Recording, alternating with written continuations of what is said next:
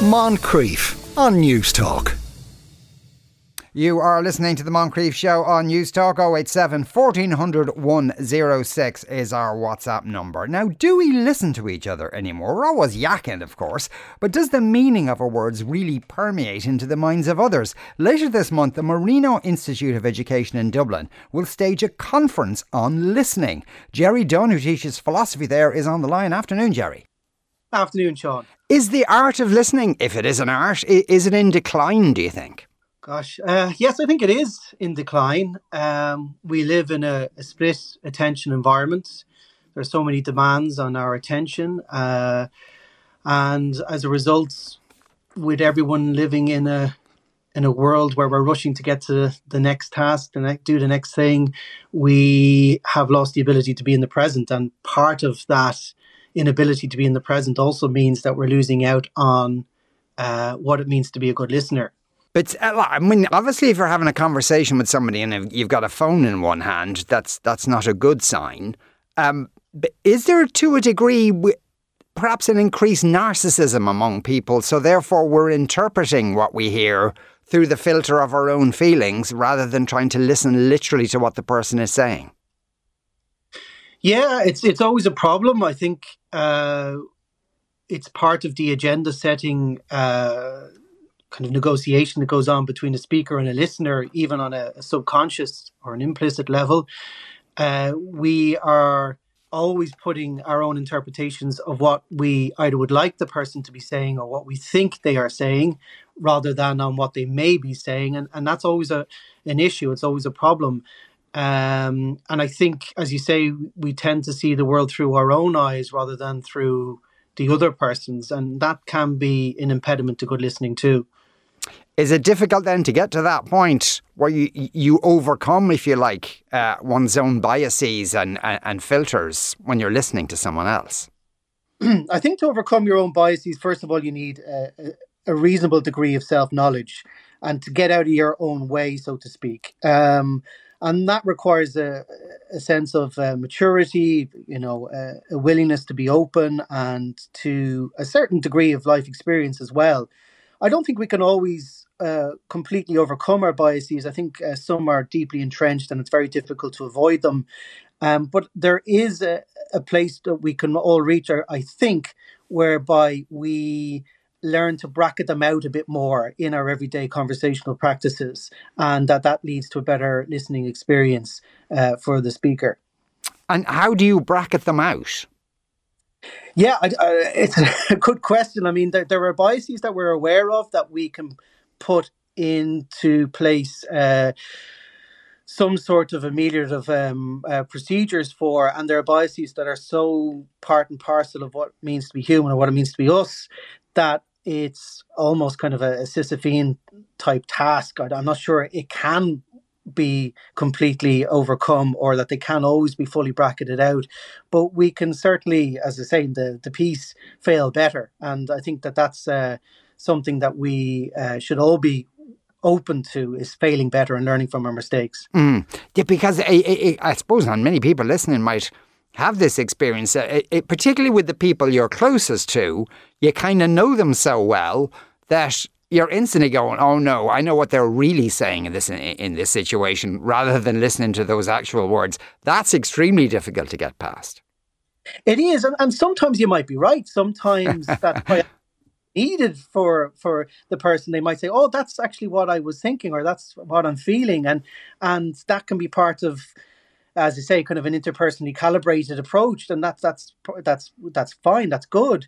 Uh, but there are other times when you might rush to judgments uh, about what you think the person is saying or what you would like them to be saying, or uh, and that that can, uh, you know, if it happens more than once, if it's a regular enough or routine occurrence, I think it can lead to uh, some sort of harms for the, the, the speaker because they think that the in speaking that the person is rushing to judgment about what they think they ought to be saying, and that therefore they're not being heard. Yeah, could it be? I mean, just you think, Gerry, some people just have an innate gift at listening, and others not so much we probably all know people in our life where you, you, haven't got to the end of the sentence and they've jumped in to tell you what it is you're saying, even though you haven't completely said it yet. Yes, I think some people are more naturally gifted when it comes to the virtue of listening. Um, it's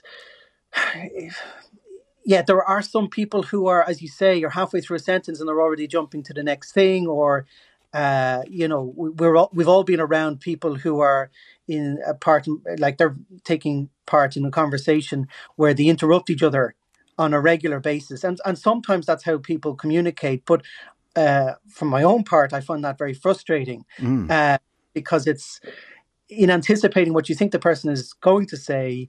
You might be missing out on what they actually want to say, um, and that that can again lead to. Uh, I, use the term harms advisably, but it can lead to harms for a speaker, especially if they feel like they're being shut down um, on a on a regular enough basis.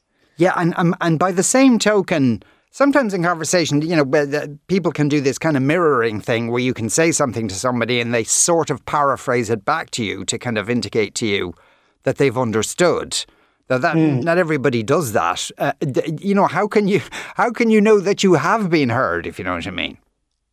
Yeah, I mean that's that's a really uh, difficult question. Um, it's I don't think it's something that is easily quantifiable. That it, it's not necessarily a uh, something that can be observed on a kind of in, in an empirical sense. Um, it can be down to the feeling of the the speaker. Um, it, it can be down to that kind of unspokenness that arises when both people know that something meaningful has happened that you have been listened to. Um, and again, that's very difficult to put a language on. Um, but it's it's certainly uh, something that we all struggle to kind of measure in any sort of quantifiable sense. Yeah, because there does seem to be, I would say, when it comes to, you know, like arguing about politics on Twitter, that in, embedded in that culture, it strikes me, is deliberately misinterpreting what people say or deliberately misinterpreting the tone of what they say. Everyone's always accusing everyone else of freaking out about something, and they mightn't necessarily be freaking out at all. Yeah, I mean, it can be uh, a kind of form of weaponization. That, they weaponize the righteous indignation or anger uh, that they have, and they consciously misinterpret what a person is saying so that they can get that anger out. That may be one cause, but it is the enemy of understandings or shared understandings because um, this uh, kind of over willingness to misinterpret someone or not to interpret them charitably uh, just shuts down conversation. It can lead to polarized views, and ultimately, it's the enemy of uh, any sort of shared understanding. Yeah, it, it sounds though from a lot of what you're saying that to be able to listen to each other properly, and no matter what the kind of uh, context of that, we just all need to slow down a bit, perhaps. Yeah, I think slowing down is really what most people working in the field would would would, uh, would be uh, keen to kind of see happen. Um, and slowing down is a very very difficult thing to do given how fast paced our lives are.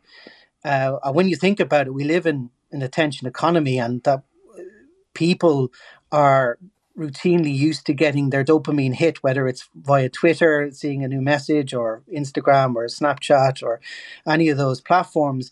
And when you're living in that sort of environment, I, I think what happens is um, you're used to that kind of rush, um, but you're used to the instant gratification that comes on foot of that. And then you forget what it's like to slow down. You're moving on to the next thing before you finished it. A bit like when people are at concerts and are whipping out their phone rather than enjoying the mm. the experience um, that they live their lives mediated through their phone. Um, and uh, you know, I can see two ways of looking at it. You can look back on that video and then that might you know be a nice memory, but you can also live through the event and not have it mediated through something and give it your full attention or as near as as you can and, and it's a very different experience there is a conference listening to learn to understand a forgotten virtue. It's at Marino Institute of Education on Wednesday, June the 28th. You'll be able to hear a pin drop there, I imagine. Gerry Dunne, thanks a million.